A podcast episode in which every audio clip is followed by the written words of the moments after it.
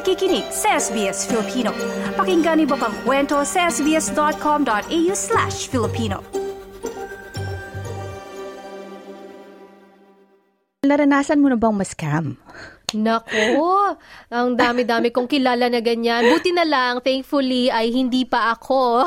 Huwag naman sana, oo, nabibiktima. Pero ang dami kong kakilala na nabiktima ng iba't ibang klase ng scam. Oo, actually, ako, actually ako nung bago akong dating dito sa Australia, I think that was 2016.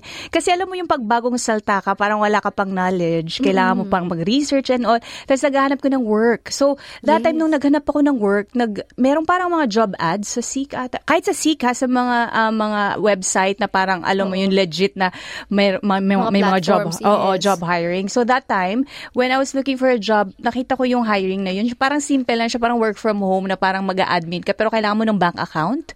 Yung Ah. mga ganun. So parang medyo na-scam ako sandali kasi nag, nagpasa din ako ng requirements, natanggap ako and all. Tapos na-realize ko na parang too good to be true kasi ito yung parang may malaki yung sweldo at the same time parang parang hindi siya pasok parang hindi siya totoo alam mo Hindi yun Tapos, tugma oh, or hindi hindi tama tugma yung hindi ano. tama oh something Mm. feels fishy kumbaga so ayun Yes. tinanong ko yung asawa ko sabi niya that's not real. Ah, so parang yun, doon na nag-start na talagang naalarma ako kasi pwede ka palang mabiktima anytime. Wow, grabe. So, bank account ang main na hinihingi nila. Yes, that time. Oo. And ito nga, um, pupunta tayo sa, sa, sa website ng scamwatch.gov.au. May mga common signs na dapat natin, kumbaga, um, bantayan. Sakaling baka gusto natin mag-invest or something, dapat make sure tayo na sure tayo sa papasukin natin. So, yung una dong common sign doon, Edinel, too good, kapag too good to be true, tapos parang ang napaka-amazing na opportunity to make or save money, dapat mag-question ka na. Mm Naku, mahirap nga naman. No? Parang lahat binibigay na sa'yo. Parang Oo. medyo, ano nga naman yon ah, kailangan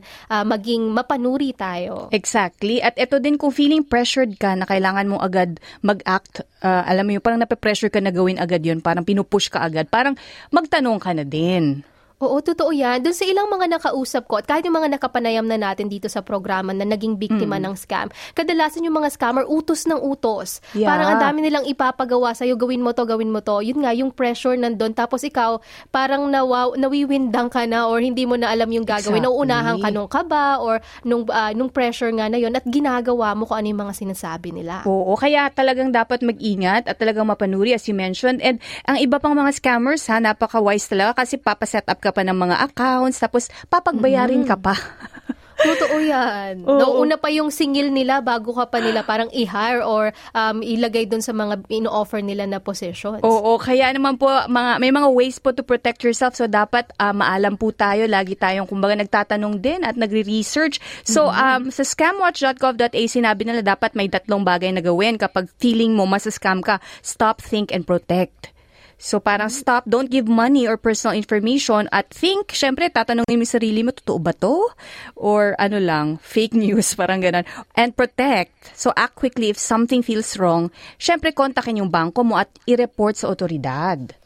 Oo, napaka-importante niyan. Once na may tumawag sa inyo Mm. na hinihingi yung mga importanteng details, yung mga personal ninyo na mga detalye na hindi nyo naman pa na-verify, kailangan tumawag muna kayo sa bangko para bago nyo Correct. ilabas yung mga impormasyon na yan. Correct. Ayan. At kung kayo po ay nakaranas ng mga ganitong eksena or mga experiences o karanasan, ibahagi po yan sa amin dito sa SBS Filipino.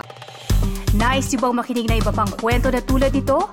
Makinig sa Apple Podcast, Google Podcast, Spotify o sa iba pang podcast apps.